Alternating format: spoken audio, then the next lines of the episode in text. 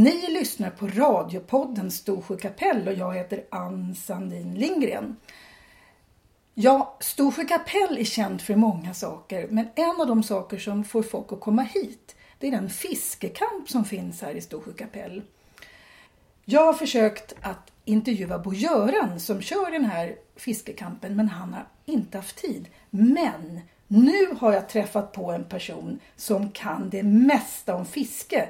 En av de största, tror jag, inom sportfisket i Sverige.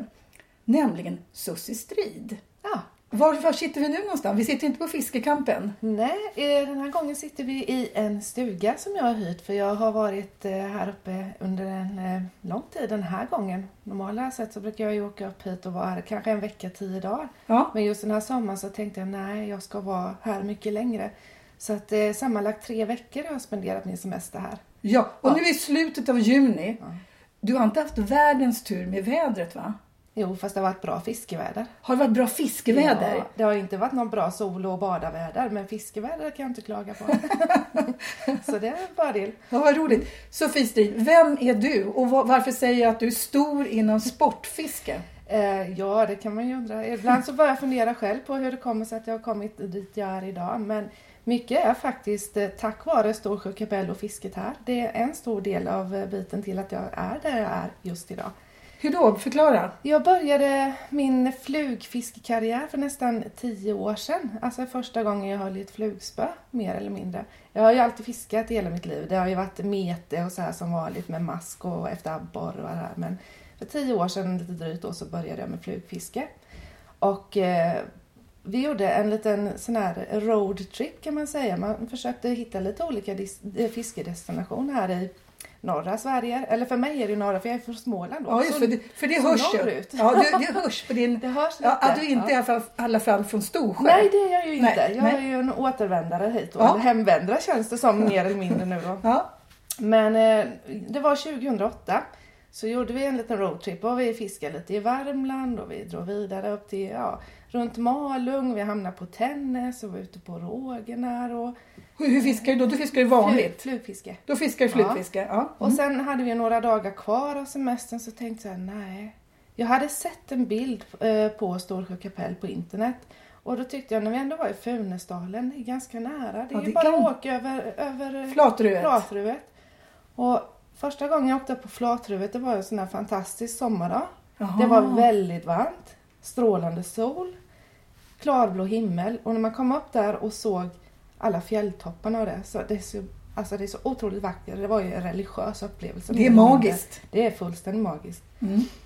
Åkte ner för dalen, Ljungdalen, och då hade inte den här nya vägen, var inte den färdig. Aha. Så vi fick åka en grusväg från Ljungdalen för att komma till Storsjö fiskekamp då. Och när jag kom dit så bara kände jag, nu har jag landat. Det här kommer bli en favorit för mig i många år framöver. Och fantastiskt. Där är vi idag. Fantastiskt. Så jag har åkt hit varje år, minst en vecka. Och ibland har jag till och med åkt upp hit 2 gånger. Okej. Både sommar och höst då. Vad var det som fick dig att liksom känna att du var hemma på fiskekampen? Här fanns allt som jag vill ha i naturupplevelser. Alltså det finns bra fiske, det finns stora vatten, det finns små vatten, det finns stora älvar, mindre åar. Det täcker allt inom ett begränsat område. Och dessutom så har det ju naturen här. Ja. Den är helt fantastisk. Och just bakgrundsbilderna, eftersom jag tycker så mycket om att fotografera med. Man har de här fjällmassiven och det har snö på topparna så här års. Och rätt vad det är så kommer en ren och flåsar i nacken eller en älg som tittar till dig och sådana saker. Så att jag känner att jag får utlopp för allt det som jag brinner för finns här. Det är ju fantastiskt. Mm. Ja. Och vilket år sa du att det var? 2008. Så du firar snart 10-årsjubileum här uppe? Nästa år blir det 10 år. Hade du redan då börjat med att blogga? För du skriver och fotograferar det mesta du gör i fiske. Mm. Det hade du börjat med då? Det hade jag precis börjat med då. För att inom bloggen och det så kom det in så att mina vänner hemma och familj. De bara, var du ute och far jämt och var du ute och fisk jämt? Varför gör du det? Nej, men jag tänkte om jag börjar blogga och skriver vad det är jag upplever ute vid vattnen. Det är inte bara fisket i fokus utan det är ju hela naturen och hela upplevelser runt omkring. Hela paketet. Och försöker förmedla det via bilder. Så får ju mina vänner och min familj där hemma en upplevelse på hur jag upplever det. Vad jag ser med mina ögon. Och för 10 år sedan var det stort att blogga. Det var liksom nytt, ganska nytt då. Ja, det var väldigt inne då. Ja, det var väldigt inne då. Och för den som inte förstår vad en blogg är. Det är ju en text och bilder framförallt, va? Precis. Men man numera lägger man också kanske in små videosnuttar. Ja, kan man också göra. Nej, det var ju behändigt och smidigt. Och ett sätt att liksom förklara, komplettera min text med bild, kan man säga. Eller att jag gjorde tvärtom. Om jag tar en bild så kompletterar jag med text bara för att man ska få en helhetsupplevelse. Uh-huh. Och det är fantastiska bilder. Ja, det är roligt att höra. Det har gått bra på den utvecklingen också. Och sen otroligt stora fiskar. Ja, det beror på hur man tar bilderna. Okej. Du menar att man håller fram den lilla fisken nära kameran. Ja, och så minskar man fingrarna och händerna lite så ser det väldigt bra ut. Man photoshoppar till den. Nej. Ja, precis. Nej, jag gillar att vara lite sanningsenlig också. Så att jag tycker man behöver inte bara visa upp stora fiskar och hur många man har tagit, utan få en bra bild så är jag nöjd med det. Mm. Ja. Och Sussi Strid, du blev liksom ett begrepp också inom den här världen. Därför det är mest killar. Mm. Och du var en av de här tjejerna som visade upp hur bra det gick att fiska, eller? Ja, absolut. Det är inget konstigt med det. Jag tycker inte alls det är konstigt att man som tjej tycker om att vara ute i naturen och fiska. Och att jag har varit en naturmänniska från barnsben. Jag började också som hästägare innan jag var 10 år. Aha. Så jag har varit ute mycket med, på hästryggen, och då är man ju ute i skogen och lufsar runt. Jag har aldrig varit en favorit av att sitta inne i ett ridhus eller sådana saker, utan för mig handlar det om ett sätt att komma ut i naturen. Ja. Och redan då var jag självständig, egen häst, och vi bodde på en gård och vi hade egen skog och så man var ute i skog och mark. Ganska självständig. Och sen blev det ju, det blev ett avbrott på hästfronten, och sen ville jag ju ändå komma ut på något sätt, och då blev det fisket, och på den vägen är det. Hur länge har du hållit på då alltså? Som sportfiskare kan man säga. Det är ju 10 år nu då. Ja, du började ungefär för 10 år sedan. Ah, du började. Fast jag, som jag säger, jag har ju fiskat hela livet. Ja. Alltså sådär på sommarloven och sånt. Det har jag gjort. Som vanlig fiskare. Vanligt mete som de flesta gör. Och för det är skön sommardag att komma ut på sjön. Och lite abborre och sånt. Ja, precis. Det var så det började i mina barndomsår, om man säger så. Men om man säger att man är sportfiskare, vad är det för skillnad då? Fiskar man, blir det en sport man tävlar då, eller? Ja, man kan ju tro det. Det där begreppet med sportfiskare, det är så svårt att sätta just ord på vad det innebär. Men för mig innebär det ju att man är ute väldigt, väldigt mycket. Man medvetet fokuserar på att man ska få en viss art. Aha. På ett visst sätt, kan jag känna då. Och sen är det så att man, för min del, jag som sportfiskare är ju inte enbart intresserad av just fisket, utan det är miljön runt omkring. Det är för mig en sport också att även observera vatten och natur, hur fiskarna mår och hur vattnet mår och miljön, som man säger, runt omkring. Ingen nedskräpning och sådana saker, så för det har ju blivit en sport för mig. Och något som jag brinner för, fiskevård. Och tar man hand om fiske, fiskevatten och sånt, så tar man ju hand om hela kretsloppet runt omkring. Ja, vad trevligt. Ja. Så det är väl mer eller mindre det då. Du vet hur man gör. Om du säger, nu ska jag fiska öring, nu ska jag fiska gädda, nu ska jag fiska det. Mm. Så tränar man upp liksom förmågan att få just den fisksorten. Precis. Ja. Men du började med jag avbröt dig då när du skulle berätta, vad var det som hände när du kom hit då första gången till Storsjö Kapell? Ja. Vad var det som gjorde att du vad var det du lärde dig här? Det var, vad ska man säga, att jag kände mig att jag inte så beroende av just det här som man säger med väder och vind. För är det en dålig dag, som vi säger, som idag, just nu är det ju strålande sol, klarblå himmel och knappt ingen vind. Då kan jag välja så här. Min stora passion har ju senare tid blivit gäddfisket då. Ja. Mm. Men det här är ju inget bra gäddfiskeväder. Alltså du kan kolla vädret och säga, idag går det inte fiska gädda. Jo, men det går, men det är inget bra. Det är inte optimalt, om man säger så. För vad är optimalt för gäddfiskare? Det ska vara, som jag upplever det bästa gäddfisket, då ska det vara lite ruggigt väder. Det ska vara blåst och det ska vara lite mulet och gärna lite regn och lite ruffigt sådär, om man säger. då går gäddorna, då nappar gäddorna. Ja, då är det mest optimalt faktiskt att fiska gädda. Men en sån här dag, så skulle jag nog säga att idag är det nog mycket bättre att fiska på öring eller här. Aha. För att när det är värme och sol, då kläcks ju insekterna. Och då vakar fisken. och gå upp och plocka dem och du ser vad de är och det är lättare att få dem. Okej. Mm. Men fiskar du för att äta fisken? Delvis gör jag det. Ja. Jag är inte någon stor konsument av fisk. Nej. Det är jag inte. Men just när jag är här uppe, det är också en av anledningarna till att jag tycker så mycket om att åka upp hit. Det är en av de få gånger jag faktiskt äter fisk som jag får. Vad beror det på? Jag tycker inte när fisken hemma är god. Gädda smakar dy och så. Vi har ju så dya vatten hemkring i Småland där, så att jag är inte så förtjust i att äta den fisken. Men här uppe är det ren fisk. Ja, det känns som så. Det smakar gott och det känns rent och fräscht och så. Så att det håller jag med om. Min man gillar inte fisk. Mm. Men han gillar fisk som är fiskad här. Vi brukar köpa den i Burtnan. Ja, precis. Mm. Den fisken tycker han om jämfört med all annan fisk. Ja, men det är så. Det är en vida skillnad. Och speciellt här som man tar här. Den är ju inte alls god att äta när man har... fryst ner den eller vad man nu gör, utan den ska ju ätas pinfärsk. Aha, okay. Så det är också en sån här, det är liksom en smakupplevelse att få vara här uppe och äta riktigt färsk fisk. Men sitter du själv då i liksom över en liten lägereld och röker fisk, eller hur gör du när du får fisk här uppe? Det kan jag kan göra det. Men kan det är sällan jag är själv egentligen, utan just nu då, jag har ju varit själv här uppe i 2 veckor. Jag åkte upp före alla andra, men nu har jag ju min lillebror kommit hit och lite andra vänner också. Så då blir det att man träffas vid lägerelden. Eller om man nu får en fisk så kanske man tar hem den och gör en ugnsbakad eller så vidare. Då, så att, Vad kul. Mm. Ja. Och gädda är ju inte liksom den populära ätfisken egentligen, va? Nej, den är inte det. Alltså det är många som äter gädda. Det finns ju en hel del som gör det. Men jag gillar inte smaken. Mm. Jag gör tyvärr inte det. Så därför föredrar jag heller att jag tycker det är jätterolig fisk att fiska efter. Det är ändå vårat lands största predator då. Predator. Rovfisk. Rovfisk, just det. Predator. Ja, okay. Predator, ja precis. Så att, och det blir ju en enorm kamp om du får tag i en gädda som är typ runt 1 meter eller över 10 kilo till exempel då. Då har det ju att göra, speciellt om någon då kör på flugfiske. Som men kastar du i den sen efteråt då? Eller vad gör du med... Du tar upp den... Ja. Och kastar i den sen? Och lägger tillbaka den i vattnet. Okej. Ja. Mm. Men blir det inte så att de här...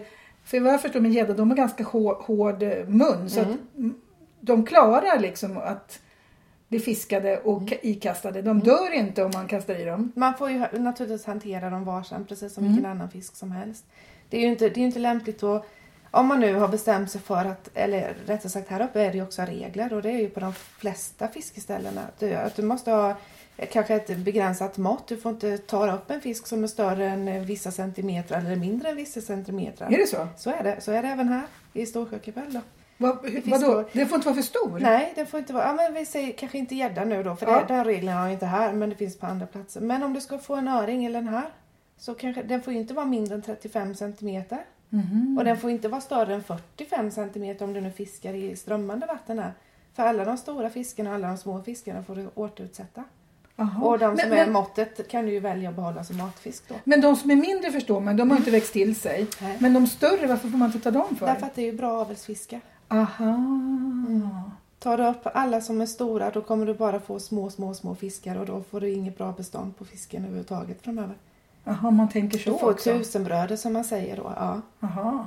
Och det är inget lämpligt. Det är inte bra alls. Men som fiskare så är det liksom själva grejen att få upp fisken. Det är inte liksom att egentligen ta hem den som är grejen. Nej, precis. För det är också en del av sportfisket. Det är också sportfisket. Man hela ständigt försöker liksom få tag i stora fina fiskar och för min del så har det också blivit det att i och med att jag flugfiskar mest då. Och binder mina egna flugor, även till gädda. Alltså du binder dina egna flugor också, vad kul. Då blir det så att får jag liksom bra fisk och stor fisk, då har jag ändå fått ett kvitto på att jag har gjort allting rätt. Alltså från kroken och lindat på all bindmaterial till att gå ut och fiska och faktiskt få levererat då. Aha. Och sen tycker jag det är väldigt smidigt med flugfiske, för jag använder ju bara en krok. En enkel krok så. Ja. Och då känns det som att man skadar fisken minimalt. Aha, okay. Man tänker så alltså? Ja, jag tänker så. Ja, vad bra. Inte man kanske, men jag tänker så. Det är nog olika. Ja. Nu måste vi åter, i och med att det här är liksom ett lokalpatriotiskt program som handlar om hur bra det är i Storskapell. Talar ni om varför du har återvänt just till fiskekampen i Storsjö? Det är ju här som jag känner att jag har allt inom ett begränsat område. Allt som jag vill uppleva i naturen finns ju här. Allt som är inom fiske finns ju här också. Och du hittar nu runt om i alla sjöar och drag. Ja. Vilka är dina favoritställen att fiska på? Det beror helt på vilken fiskart jag är ute efter. Mm. Men ska jag dra lite snabbt vilka jag har? Ja, gärna. Ja. Jag tycker väldigt mycket om att gå upp i skärgården. Och uppströms då en bit och fiska på öringen som är där framförallt. Den är ju fantastiskt vacker. Den är nästan senapsgul i buken och sådär. Alltså en väldigt, väldigt fin öringart finns det där uppe då. Plus här. Och sen har jag favoritsträcken nere vid Solbacka också. Solbackeströmmar. Bland annat så finns det ett sel där jag har fått en väldigt, väldigt stor gädda. Oj, det finns en gädda där också. Ja, det gör det. Jag tror det. Eller jag kanske inte ska berätta det. För då kanske folk går dit och tar upp dem och gör något annat med dem. Ja. Så det finns ju lite favoritsträckor nere i Solbackeströmmar också då. Mm. Vi har Ringbrynsbäcken. Det är en liten å då. Där det finns gott om bäcköring. Och där tycker jag också om att vara. För där har ingen mottagning på telefon. Eller så åker man dit och fiskar en dag så är man ju helt ostörd. Det är fantastiskt skönt. Är det? Men om det händer dig någonting då? Ja, vad ska hända? Nej, inte vet jag. Att du ramlar i. Nej, jag åker inte dit själv. Nej, okay. Det har jag sagt till dem på campen också. Nej, det är väldigt onödigt. För att terrängen är ju som den är. Alltså, det är ju lite modernmark med mycket sten och sånt. Exakt. Det kan ju hända. Jag menar, jag är inte purung heller längre. Det kan ju hända man ramlar och bryter ett ben eller något. Och det är inte lämpligt att vara själv då, i det läget. Jag tänkte det också. Så dit åker jag enbart om jag har någon mer med mig. Så att man har lite koll på varandra. Just det. Men det är fantastiskt mysigt. Och man kan nästan känna att björnen går och lufsar här i skogsbrynen. Och det gör de ju. Ja, det gör de. Alltså har du sett kartan nu på alla björnspillning här runt omkring? Inventering där. Ja, det är också något som är, man känner det liksom i hela kroppen att det här är tassemarker och det är spännande och men när du fiskar då har du, alltså, går du ner i vattnet? Står du på strand? Det beror helt och hållet på om det är lämpligt att gå ut i vattnet eller inte. Men är det inte ganska kallt då att gå ut i det här vattnet här uppe? För det är liksom fjällvatten. Ja, men man får ha kläder på sig under. Man får ha våtdräkt på sig, mer eller mindre. Nästan så, man har ju vardagsbyxor. Men är de fodrade? Nej, det är de inte. Inte de jag har. Det finns ju sådana som är tjockare i neopren. Men jag har sådana som heter andasvarare då. Jag klär mig lager på lager inunder. Så att jag anpassar det ut efter hur kallt det är i vattnet då, mer eller mindre. Så att det är inte ofta jag fryser. Nej. Inte. Men du är här även på vintertid mer eller mindre? Eller? Vintern har jag inte varit här, men hösten har ju börjat komma tillbaka hit. Okej. Jag var här förra hösten i, var den 12 dagar något i september. Bara för att titta efter gädda då. Eller leta gäddvatten. Mm. Och kontentan det hela var att det var väldigt bra fiske efter gädda. Och jag hade lite sådär vision om att fiskekampen här och hela byn ska få känna att det är inte bara högsäsong vecka 26 till vecka vad det nu är när öringen man får fiska på den, utan får man igång ett bra gäddfiske så har du det från att isen släpper till isen lägger sig och folk vallfärdar. Alltså gäddan är ju den största sportfiskearten som vi är ute efter och det är så ofantligt många fler i det här landet som fiskar gädda än öring och harr och sånt. Så min vision var ju att om jag åker hit och försöker hitta fina gäddor, bra gäddvatten, så kommer det generera på sikt att det kommer upp gäddfiskare hit också. Just det. Och då är det så att då är de innan säsongen för de andra fiskarna. Alltså fiskarterna kommer igång då. Och efter att öringen, att man inte får fiska den längre då, i slutet av augusti.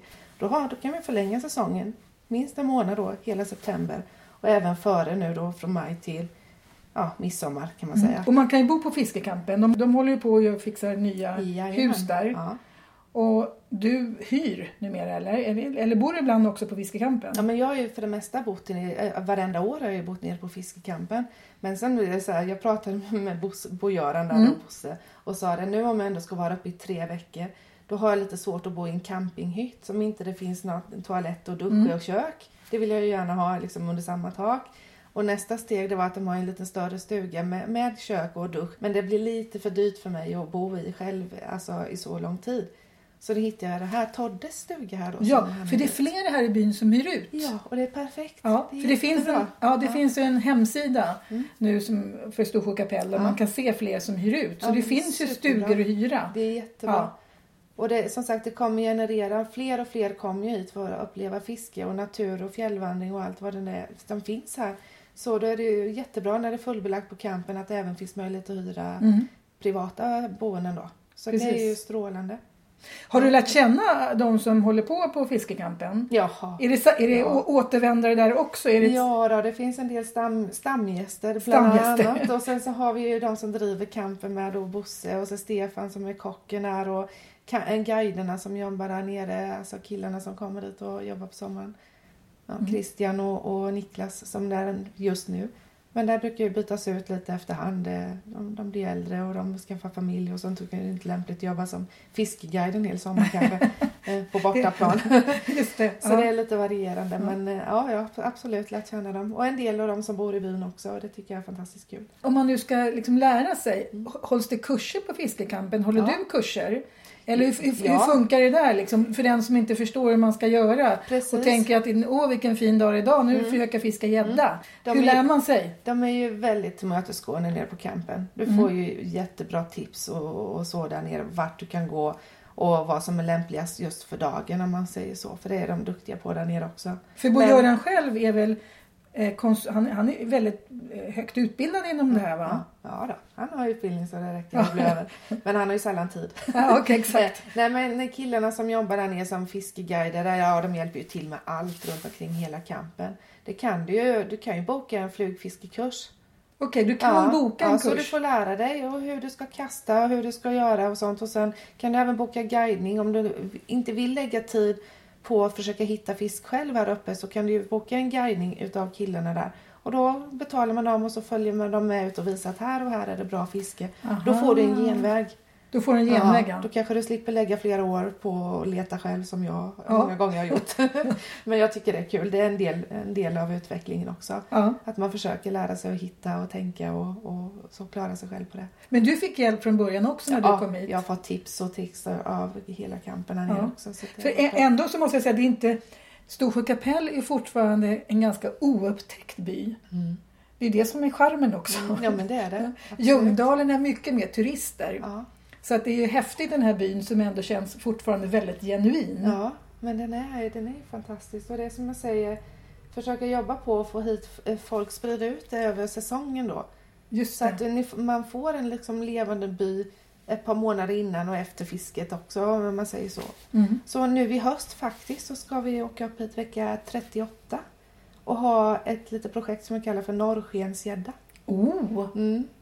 Och då har vi gått ut med och bjudit in alla som tycker om att fiska gädda då. Spelar ingen roll om du flugfiskar eller om du använder kastspö och sånt här då. Utan alla som vill och tycker det är roligt har möjlighet att komma upp hit. För då har Bo Göran gjort ett reducerat pris på boende och fiskekort och middagar då som man får äta på campen. Så man är ute och fiskar på dagarna efter gädda då. Vad häftigt. Mm. Hur många får plats på campen, vet du det? Oj kärvar, de borde nog säkert kunna ta en 50 pers eller någonting sånt. Det tror jag säkert. Så vi får se hur många det blir. Men det är en del profiler som ska åka upp hit och det är bara roligt. Man behöver liksom, självgående är ju bra om man är, men man behöver liksom inte vara någon specialist eller något. Utan det är bara kul att ha en träff om man säger så. För de som tycker om och framförallt gäddfisket då. Och man kan väl säga också ni som är då naturmänniskor. Mm.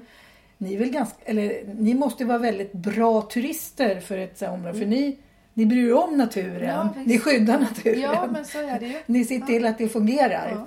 Istället för de här, jag vet inte om det finns då, men sämre turister som kanske skräpar ner och inte bryr sig om den här fantastiska naturen här uppe. Nej, det är ju det. Det är det som gör, det är en liten tagg i hjärtat varje gång man ser att det ligger plast och skräp runt omkring. Så ölburkar och allt som kan ligga utslängda. Så att det är klart att man har lite koll på det. Eller jag är ju sån i alla fall.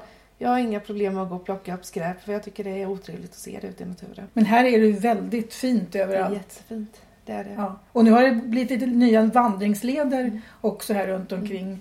Så att istället för att gå kanske till Helax som är mest känd så finns det nya fina egna vandringsleder. Ja, jag såg att det var det var länkat på Facebook-sidan att det var någon fjälltur som var utmärkt nu. Ja, för det finns en väldigt trevlig Facebookgrupp som heter Storsjö Kapell. Ja.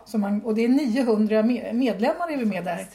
Det är där man får veta till exempel att det fiskas. Eller att nu öppnar fiskekampen. Ja. Och nu händer det här. Och ikväll är det tacokväll. Eller vad det nu är för någonting. Det är jättekul att få se det faktiskt.